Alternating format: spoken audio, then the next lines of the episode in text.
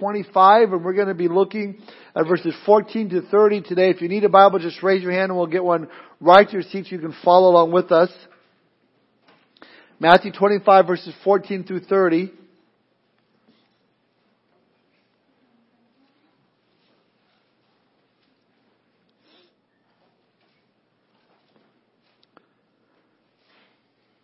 Jesus speaking says this starting in verse 14, For the kingdom of heaven is like a man traveling to a far country who called his own servants and delivered his goods to them. And to one he gave five talents, and to another two, and to another one, to each according to his own ability. And immediately he went on a journey. Then he who had received the five talents went and traded with them and made another five talents. And likewise he who had received two gained two more also. But he who had received one went and dug in the ground and hid his Lord's money. After a long time, the Lord of those servants came and settled accounts with them. So he who had received five talents came and brought five other talents, saying, Lord, you delivered to me five talents. Look, I have gained five more talents besides them. His Lord said to him, Well done, good and faithful servant. You were faithful over a few things. I will make you ruler over many things. Enter into the joy of your Lord. He also had received two talents, came and said, Lord, you delivered to me two talents. Look, I have gained two more talents besides them. His Lord said to him, Well done, good and faithful servant. You have been faithful over a few things. I will make you ruler over many things. Enter into the joy of your Lord. Then he who had received the one talent came and said, Lord, I knew you to be a hard man, reaping where you have not sown, and gathering where you have not scattered seed. And I was afraid. And I went and hid your talent in the ground. Look, there you have what is yours.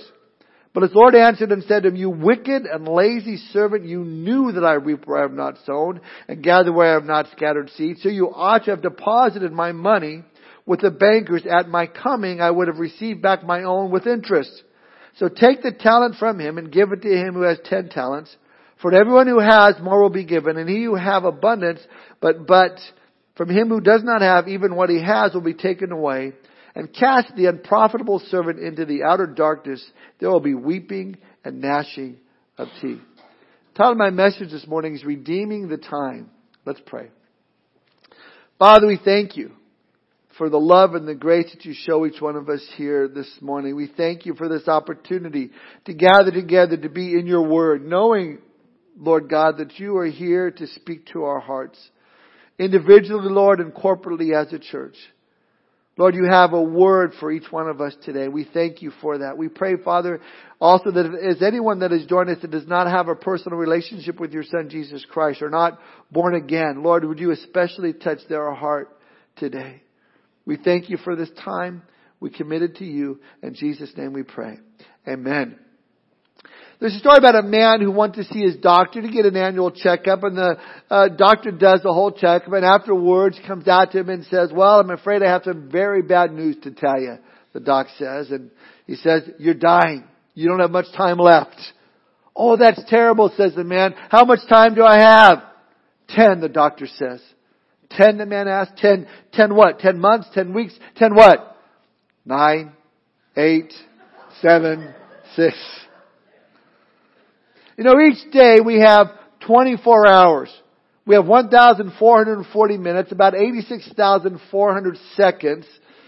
That makes me 1,923,696,000 seconds old. But hey, I'm really only six, 6.1 centuries old. But, you know, you think about this, you go, man, time goes by in such a blink.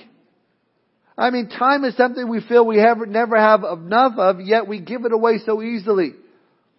Someone put it this way, time is free, but it's priceless. You can't own it, but you can use it. You can't keep it, but you can spend it. And once you've lost it, you can never get it back.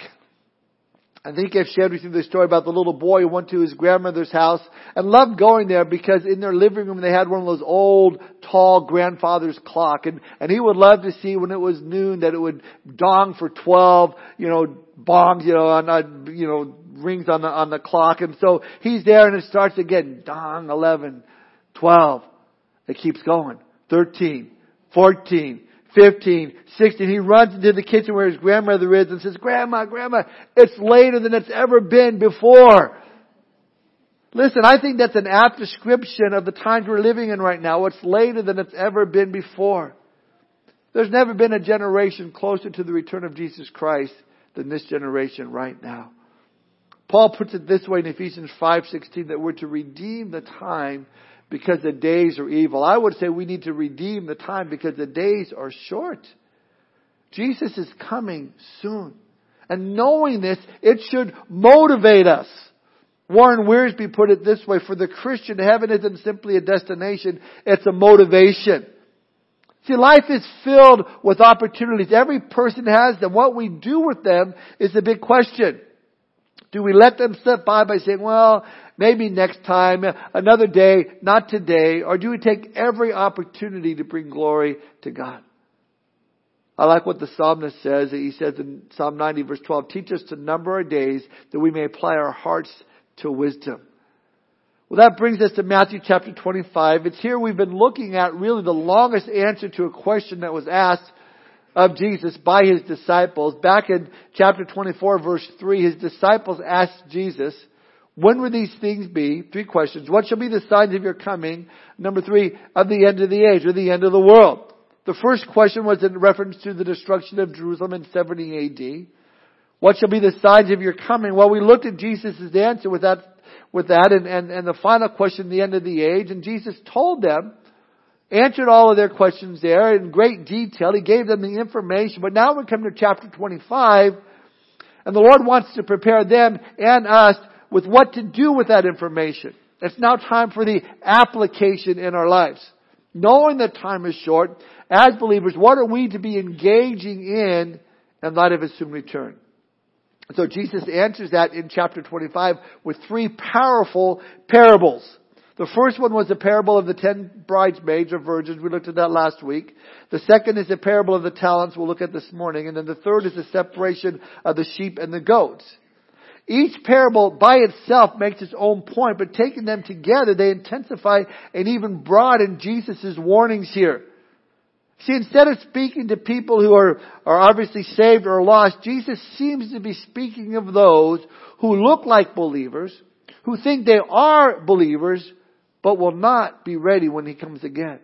Because they weren't true believers. Now we need to know as the church that the Bible does teach in the last days there will be an apostate church. In other words, there will be people who say they are Christians and they have, may even be those that regularly attend church, but they don't have a real relationship with God through Jesus Christ. And that's the picture we have before us in this parable. But the underlining message of all three of these parables is, is what are we doing in light of His soon return? Now there are a few things I want to point out in comparing these three parables, and that is number one, we see that the return of Jesus Christ is going to be uh, sudden and unexpected. The story of the wise and the foolish bridesmaids that we looked at last week. The cry went out. The women were asleep. The cry wakes them up and they, uh, then they arise immediately. In the parable, parable of the talents, as we'll see, the master returns after a long time in verse 19 when he was least expected. And then the parable of the sheep and the goats, or the story of the sheep and the goats, we'll look at next week when the decisive moment arrives for the Son of Man to come back. The angels are with him. The goats are surprised that they are cut off. In other words, these three parables all come back to the issue of being ready because no man knows the day and the hour. Secondly, each parable in each case results in an unalterable division between two groups of people. See, these are stories about final judgment and actually that the root word for judgment is division. There's a division between those who are ready and those that are not. In case of the five bridesmaids, five go into the banquet and five are shut out. In case of the two servants, uh, the servants rather, two are commended, one is, is judged. In the case of the sheep and the goats, as we'll see, the sheep inherit the kingdom that has been prepared for them. The goats inherit eternal punishment. And now thirdly, which I think is really the most important, is that in each group of people that, that, that were lost are totally shocked and surprised at their rejection. Let me repeat that. The people who are lost, the people who are rejected and turned away are totally shocked and surprised at their rejection. I think that's the most striking point out of all of them. The five bridesmaids were shut out of the banquet, can hardly believe that the door's been shut in their face and they can't come in. They cry out, open the door for us, but it does not open. The wicked servant in the second parable actually thinks he's doing something right by bearing the talent that was given to him by his master. He expected to be praised instead of rebuked. And again, the final parable between the sheep and the goats, the goats don't understand the Lord's disapproval either. So it's very important, the moral of the story, the point of the parables is these. That these are people who think that they've been saved, but they really are not. Uh, because of that, they're not ready for the Lord's return. Now this parable this morning, the parable of the talents. If you're taking notes, we're going to see three things. Number one, our gifts. Number two, our responsibilities. Number three, our reward. Look at verse 14. Point number one, our gifts. Jesus says, For the kingdom of heaven is like a man traveling to a far country who called his own servants and delivered his goods to them. And to one he gave five talents, to another two, and to another one, to each according to his own ability. And immediately he went on a journey. Now I want to look at this parable in, in light of its context first and understand it. Then we'll look at it from a practical standpoint. In the context, this man or this master or the Lord in this parable is Jesus Christ. And we read he immediately went on his journey. This is the time between Jesus' first coming and his return and his second coming. Now the question is, who are these servants that he entrusts these talents to? Now I believe that these servants represent Israel or the Jewish people living during the Great Tribulation period. Remember, the church is going to be taken out of here uh, in the rapture of the church, removed before that seven-year time period begins, a time known as Jacob's trouble or the Great Tribulation, and God will once again deal with the people and the nation of Israel. Now, from a practical standpoint, this parable, even though I don't think it's written to the church, there is definitely application for the church. You see, we see that each servant was given at least one talent. Now, what are these talents? Well, you know, uh, the talent was a weight of money, we read. Now, we don't really know how much it was because we don't know if it was a talent of gold or a talent of silver. I mean, it could be worth a million dollars. One talent could be a million bucks. Oh, the poor guy only got one talent. Well, he got a million bucks. I'll take a million bucks. A talent, a talent can also be representing the opportunity to serve Jesus Christ. That's why when you read verse 30, to cast the unprofitable servant into the outer darkness, there'll be weeping and gnashing of teeth. It's a very clear description of hell. And clearly the third unprofitable servant was not saved. He didn't go to hell because he failed in his service. He went to hell because he failed in responding to the opportunity to be a servant of Jesus Christ. He failed in his faith, trusting and believing in the Lord Jesus Christ. Jesus offers the gift of salvation. You have a choice of receiving it or, or rejecting it.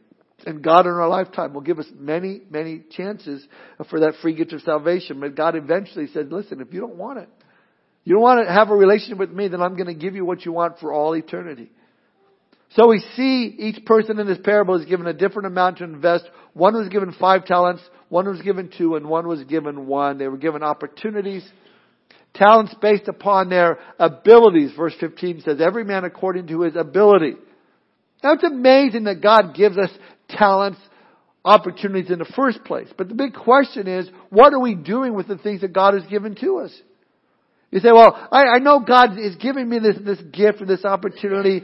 I just don't, don't think I, I, I could do what, what God said for me to do. Listen, I believe God gives us opportunities to match our abilities. That's what it says here. And that God's calling is God's enabling. Whatever God has called you to do, God will enable you to do it. I know that in myself, I know that I do not have the ability to do what God has called me to do. But I know by His grace, He's entrusted me and that any abilities that I have have been given to me by the grace of God in order to fulfill and to be faithful with the opportunities that He's given to me. But more than that, God also has instilled in the life of every believer who has been baptized in the Holy Spirit the gifts of the Holy Spirit. Now what do I mean by the baptism of the Holy Spirit? Well, the Bible teaches that when you become a Christian, a believer, the Holy Spirit takes residence in you. Remember the parable of the five bridesmaids. They all had the oil, which is a symbol of the Holy Spirit. And if you're a believer in Jesus Christ, you have the Holy Spirit in you. You have the oil. Because without the Spirit, you're not a Christian. But then Jesus promises a dimension of power that we can experience so we can be a witness to Him to the uttermost parts of the earth. Acts chapter 1 verse 8, but you shall receive power when the Holy Spirit has come upon you, and you shall be witnesses to me in Jerusalem, and all Judea and Samaria, and to the end of the earth. The idea here is that we've been given gifts, we've been given the power to be a witness, and with that power comes these gifts of the Holy Spirit, tools to use. That means that God has placed in your life a gift or gifts in your life, certain tools to use to be that witness. Listen to the way Paul puts it in Romans 12 verse 6 to 8. Having then gifts differing according to the grace that is given to us, let us use them. If prophecy, let us prophesy in proportion to our faith. Or ministry, let us use it in our ministering. He who teaches in teaching. He who exhorts in exhortation. He who gives with liberality. He who leads with diligence. He who shows mercy with cheerfulness. See, we all have different gifts. Then you may look at someone and say, oh, you know, I, I wish I had their talent. Man, they, they, they could, man, they could play that guitar, they can play that piano, or they can sing, or they can, man, they can design a house, or man, they can, I wish I had their ability. Hey, listen, take what God has given you and use that the most you can for His glory. Because listen, God can do an awful lot with a little. And if you don't believe me, just ask the young lad, you know, with the, with the, the loaves and the fishes who was probably running an errand for his mom and he comes across this multitude of people and, and you know, you know the story. They, they've been listening to Jesus and, and Jesus asked his disciples, hey, where can we get some food to feed all these people? And the disciples are going, I don't know. There, there's not enough money to buy food for all these people. And this young boy walks up and the disciples say, well, here's this kid. He's got a, a few small loaves of bread and some fish, you know, but what are these among so many people? But that little boy gave everything he had to Jesus. It didn't seem like a lot, but Jesus takes a little, blesses it, multiplies it beyond our wildest dreams. Listen, everything we have is from the grace of God anyway. And if God has given you five talents, you're going to be responsible for those five talents. If He's given you two, if He's given you one, we're responsible. And the key is, is faithfulness. It's not what you have, it's what you do with the gifts God has given to you. And the greatest ability is dependability, being faithful to what God has called us to do. Now again, these talents were like a measure of money, but it doesn't speak of only money. Definitely it would include money because Jesus says where man's heart is, there is his treasure also. And certainly the way we give says a lot about our real commitment to Christ. But da- talents could also include the gifts God has given you, that is your personal talents, your influence, your knowledge, your health, your strength, your time, your reason, your, your intellect, everything. We're told in 1 Peter chapter 4 verse 10, God has given each of you a gift from His great variety of spiritual gifts. Use them well to serve one another. Peter's saying use the gifts that God has given you to serve one another. So you want to take that gift or gifts and multiply them just like these two men did in our story. Paul would write to young Timothy in 2 Timothy 1 6, therefore I remind you to stir up the gift of God which is in you through the laying on of my hands. I like that word stir there. It means to, to fan the flame. Maybe some of you guys were in Boy Scouts and you had to, you know, earning I think is your second class badge, you know, you, you had to go on a camp out, you had to start a fire, not with matches, you know, you had to use the flint and the straw and you had to get that going and then you couldn't use utensils to cook your food, you had to do your whole, everything was off, off the, the lay of the land and, and living off the land. And I remember trying to get that fire started for the first time and maybe you've done it, get that spark going and, you know, you're trying to get it and finally you get it going and, and finally then you get your food and all that and stuff and I remember actually being cold and hungry that night. I don't think I got my badge that night, but but you fan the flame, you, get it going. The same way God has given us gifts, and it's not fully developed when it, when it's given to you, you have to use it. And the more you use it, the stronger it becomes. The better you become at using the gifts that God has given to you. But to fail to develop that gift or those gifts really is to quench the Holy Spirit. Know, the Bible tells us to beware of that. 1 Thessalonians 5.19, do not quench the Spirit. It's a specific sin against the Holy Spirit. Now remember, the Holy Spirit's a Him, not an it. He's a member of the Holy Trinity and we can specifically commit sins against the Holy Spirit. The Bible warns about grieving the Holy Spirit, quenching the Spirit, lying to the Holy Spirit, resisting the Spirit. Even blaspheming the Holy Spirit, which is a sin only a non-believer can commit. But the point is, there are specific sins you can commit against the Spirit, and one of them is to quench Him. And the word quench means to extinguish something. So let's go back to the fire. Man, you got it going, it's warm, it's great, but then you take a bucket of water and you pour it on it. You, you put it out. You don't want that fire any longer. Maybe God's given you a gift in your life and you say, well, I, I don't want to use that gift. Well, then you've extinguished it. You've quenched it. You, you put it out. That's wrong. Because God has given each one of us gifts to be used for His glory. Paul writes in Ephesians chapter 4 verse 7 and 8, to each one of us grace was given according to the measure of Christ's gift. Therefore he says, when he ascended on high, he led captivity captive and gave gifts to men. And then he goes on in verses 11 through 13, and he himself gave some to be apostles, some prophets, some evangelists, some pastors and teachers, for the equipping of the saints, for the work of the ministry, for the edifying of the body of Christ, till we all come to the unity of the faith and of the knowledge of the Son of God, to a perfect man, to the measure of the stature of the fullness of Christ. We've all been given certain gifts to benefit the body of Christ, but if we don't use them, it benefits no one. Now you may say, well, how do I know what gifts God has given to me? Well, I would say uh, just, just look in your heart, and I believe that God would give you a burden in the right direction. For instance, you might see, you know, people as lost and you find yourself very burdened for them. Maybe God has given you a gift of evangelism, to be an evangelist. Perhaps you see needs everywhere and you want to do something about it. Maybe God's given you the gift of giving.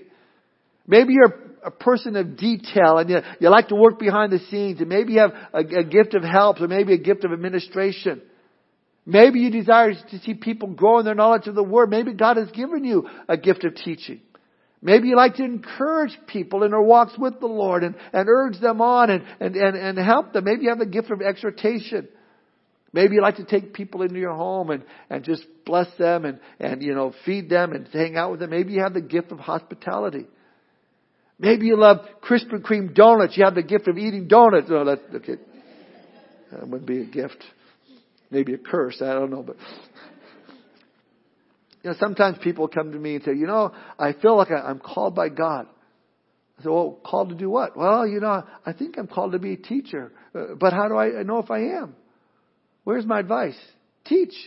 I mean, start in the children's ministry. If you can hold the attention of a classroom of six year olds, you have something going on. You have a gift. You know, you, you may have that. Well, I think I'm called to be a leader. Well, then lead. See if anybody follows. See, here's the problem. Sometimes when we think of gifts of the Spirit, we think of, a prophecy or, or healings or miracles or, or, or speaking in tongues or those type of things. And, but, but those are gifts, but so are helps and giving and working behind the scenes. They are all gifts of the Spirit. It's been said that these gifts are not toys to play with, they're tools to build with and weapons to fight with. This brings us point number two, our responsibility. Let's look and see what these servants did with their talents, with their gifts. Look at verse 16. Then he who had received the five talents, one and traded with them and made another five talents. And likewise he who had received two gained two more also. But he who had received one went and dug in the ground and hid his Lord's money. So they did something with the gifts, the talents they were given. Look now verse 19 and 20. After a long time the Lord of those servants came and settled accounts with them. So he who had received five talents came and brought five other talents, saying, Lord, you delivered to me five talents. Look, I've gained five more talents besides them. The master is very pleased. Look at verse 21. His Lord said to him, Well done, good and faithful servant. You were faithful over a few things. I will make you ruler over many things. Enter into the joy of your Lord. He also who had received two talents came and said, Lord, you delivered me two talents. Look, I've gained two more talents besides them. His Lord said to him, Well done, good and faithful servant. You have been faithful over a few things. I will make you ruler over many things. Enter into the joy of your Lord. Notice in both situations there's this enthusiasm. Why? Because they loved their master. They wanted to please him. And I think when you love the Lord, you want to take what He has given to you and fan it into full flame for His glory. But this third servant, man, he's just pathetic. Look at verse 24. Then he had received the one talent came and said, Lord, I knew you to be a hard man, reaping where you have not sown, and gathering where you have not scattered seed. And I was afraid and went and hid your talent in the ground. Look, there you have what is yours. First of all, we need to know that this was not a reason. This was an excuse. This was a, a lie. This guy was lazy, and the master tells him so. Instead of loving his master like the other two, it's as though he resents his master. And even when the day of reckoning arrives, there's no sense of regret. There's no sense of, of sorrow. over his lack of productivity. In fact, he's blaming his boss that he didn't do anything with the talents he was giving him. It's not my fault. You know, if I failed you, you would have blamed me for it anyway, so what's the use? Why? Well, because he had a faulty concept of who his master was. He saw his master as this unfair, hard man who was just too demanding. He had uh, no love for his master, just, just a fear. In the same way, we have people today who have a faulty view of God. And because of that, it permeates everything that they do. Oh, this, God that you serve, he's, he's so unfair, he's so harsh, he's so demanding, he's, he's all these rules, all these regulations. It was A.W. Tozer who said, and I quote, nothing twists and deforms the soul more than a low or unworthy conception of God. Many people in that same place today, they have a warped concept of who God is. And they're afraid to say, He's the Lord of my life. Here is my future. Here are my resources. Here's my time. It's now dedicated to your glory. Well, they would never say that. Why not? Well, because God will make my life miserable if I do that. And people think that. You know, if you're, a single girl and you were to say to God, Lord, I put my future in your hands and I pray that you'll send me the man that I'm supposed to marry. Oh, I can't do that. Why not? Well, what if he sends me somebody really ugly? Then, then uh, I can't do that.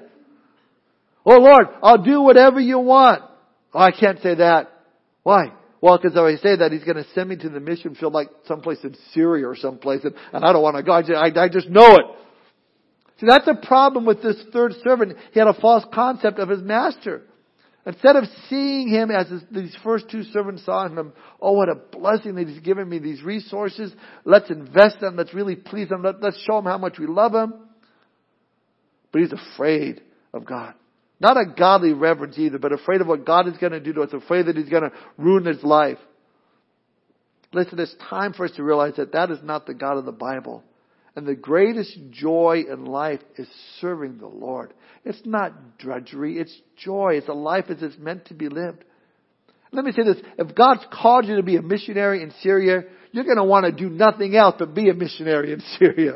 God will place that burden on your heart. He will equip you and He will give you a love for that. But see, there, there's simply those who fear God because they think He's going to be some this big meaning and only make your life miserable. That's a wrong view of God. Now, certainly there is a place for fearing the Lord because the Bible says the, the fear of the Lord is the beginning of wisdom. I think one of the best definitions I, I've read of fearing the Lord is a wholesome dread of displeasing Him. It's not a fear of righteous retribution, like what's God going to do to me if I slip up here. It's not that. It's more of a love and a devotion. I don't want to do anything that's going to displease you. But the third, third guy here, he was a phony. He's a tragic waste of life and of gifts. And again, it's coming back to the simple truth, and that is, it's a sin to not take responsibility for what God has given to you and to use it for His glory. See, there's two types of sin in the Bible. Sins of commission and sins of omission. A sin of commission is to break God's commandments. A sin of commission is to do what God tells you not to do. But a sin of omission is a failure to obey God. It's not obeying God with what He tells you to do. James 4:17 tells us, therefore to him who knows to do good and does not do it, to him it is sin. So what this means, if the Lord is leading you in a, in a certain direction and you don't do it, that's just as much a sin as someone doing something the, the Lord says not to do. So maybe God is speaking to your heart and saying, hey, I want you to start a home Bible study in your neighborhood. I want you to, to meet with your neighbor, just you and him, pray together, or just see, see how you can bless them. There's a couple of other believers over there. You guys ought to get together at lunchtime and, and read the word and pray and encourage one another. But you say, no, I, I can't do that. I can't do that. I, I'm not a great preacher or teacher. But God says, yeah, but I've taught you some things and I want you to share them with, with others. Get out there. And you end up being like that vulture in the old Bugs Bunny cartoon. Nope, nope, nope, not gonna do it, not gonna do it, no, no, not gonna do it. And, and maybe the Lord has laid in your heart to come and maybe to be a part of the men's study or the women's study kind of laying on your heart, hey, you got something to offer these men, something to offer these women that might benefit them. You need to come and be a part of that. No, I don't think so. It's late. It's night. I'm too busy. Hey, you, you can really, you got a gift for these kids. You ought to come and teach a class on Wednesday night for the kids, or maybe get involved in the sound ministry, or get involved in the usher or the greeter ministry. Maybe it's laid on your heart you need to invest more monetarily in the kingdom of God. But to say, nah. But to see, to, to, to fail to do, to be the man or the woman God has called you to be is sin. Now let me say again, on the flip side of serving the Lord, it is fun. It's absolutely exciting. It's fulfilling. It's joyful.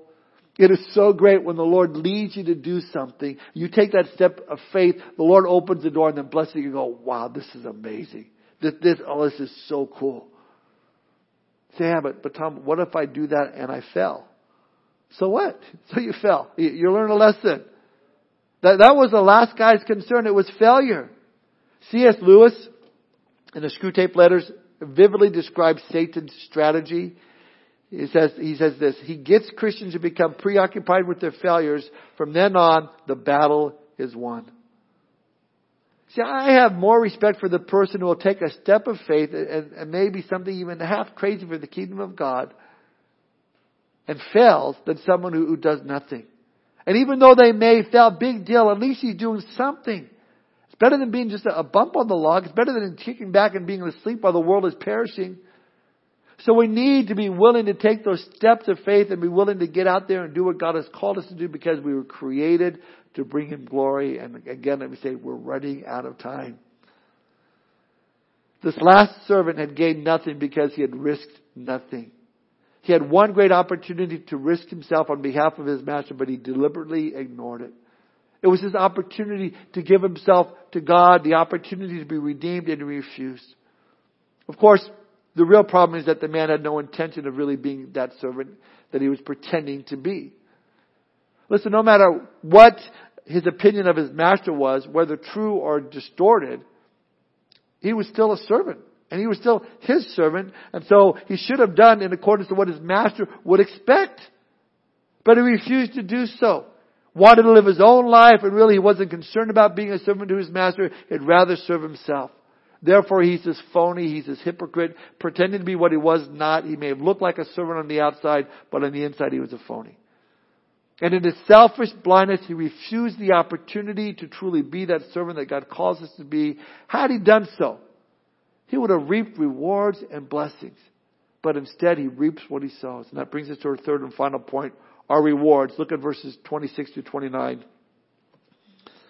But his Lord answered and said to him, You wicked and lazy servant, you knew that I reap where I have not sown and gather where I have not scattered seed, so you ought to have deposited my money with the bankers, and at my coming I would have received back my own with interest.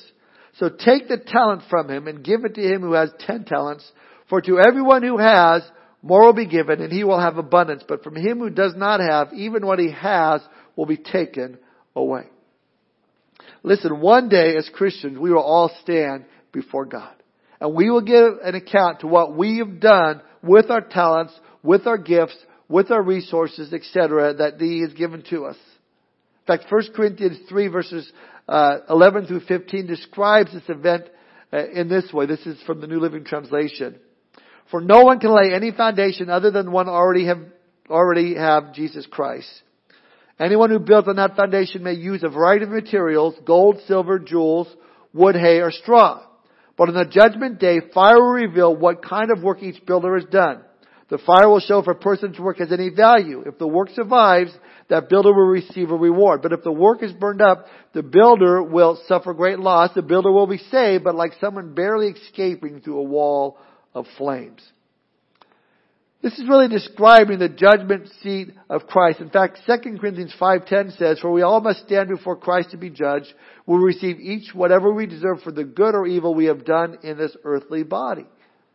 Now don't get this judgment confused with the great white throne judgment spoken of in Revelation chapter 20. That's the final judgment. The final uh, unbeliever will stand there, and if their name is not found written in the book of life, you're cast into the lake of fire. That's not the bema seat of Christ. The bema seat of Christ is where rewards are giving. It's a reward ceremony. So when you die and you go to heaven, you are there because of what Christ did for you. No doubt about that. But then you'll stand before Him and the fire of God's judgment will go through your life and determine what you did with the life He's given you. What your life was really all about.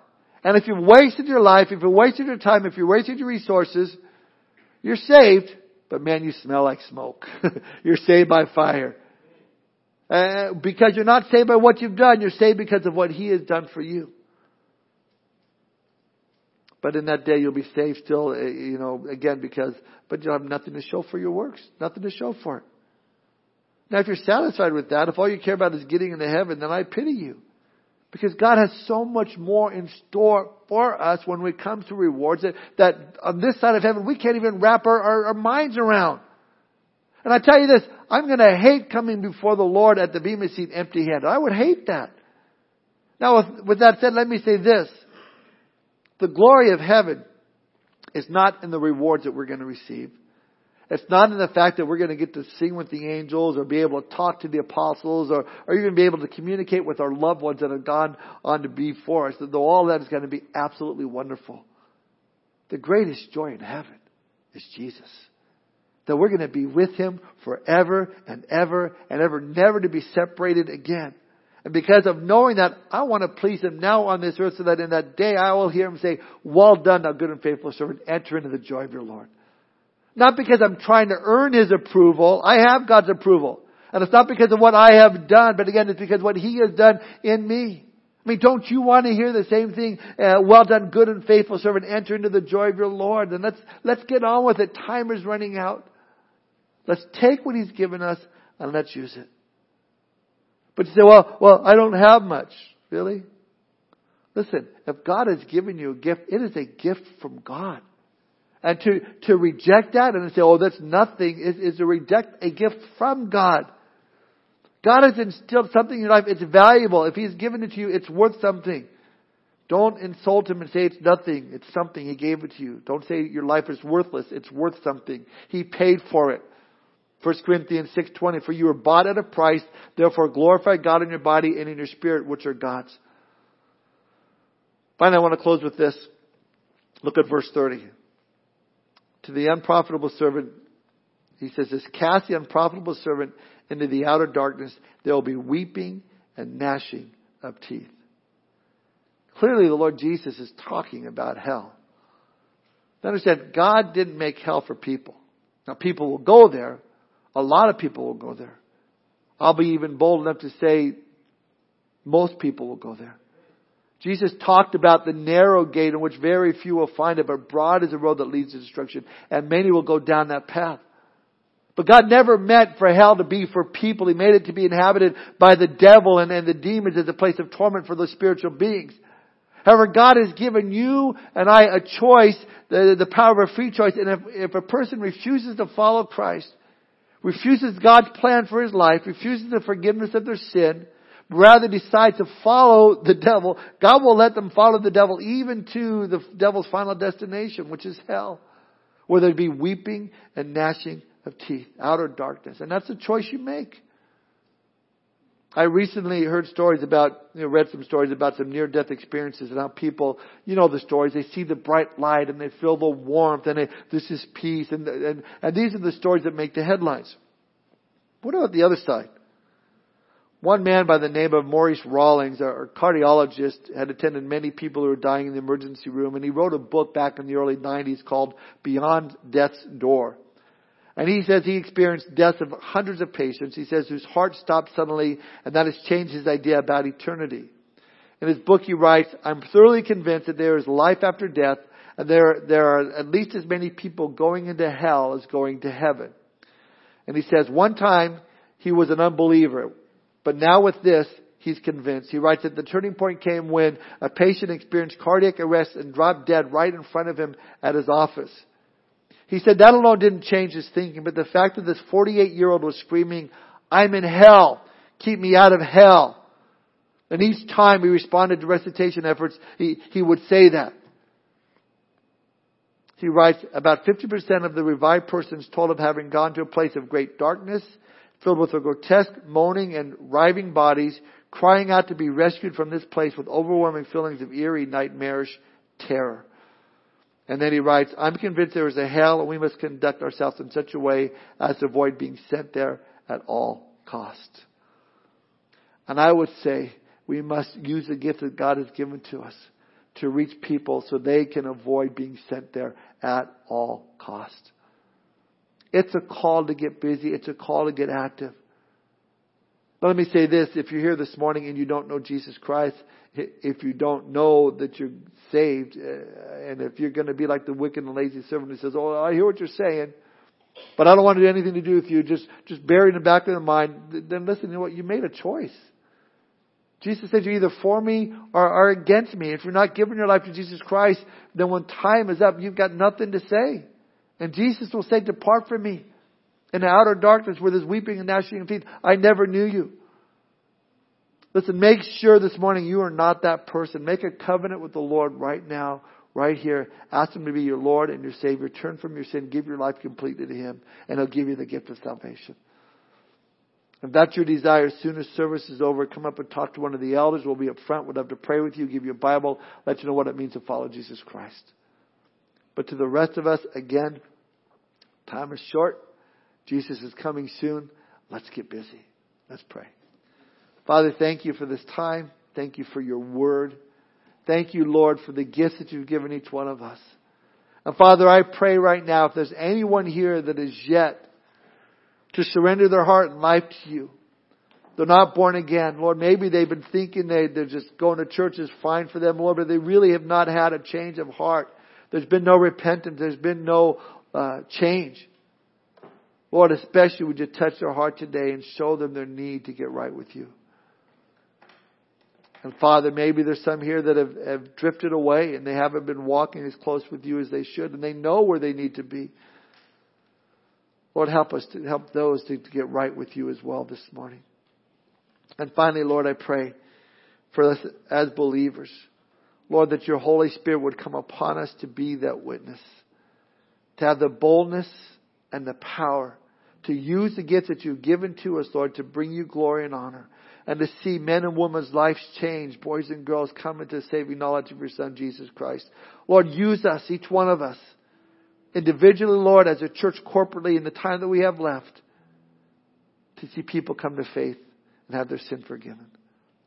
And again, Lord, I pray if there's anyone here that is yet to come into knowledge of your Son, Jesus Christ, to be born again, to have their sin forgiven, Lord, they would not leave without making that commitment to you. In Jesus' name we pray. Amen.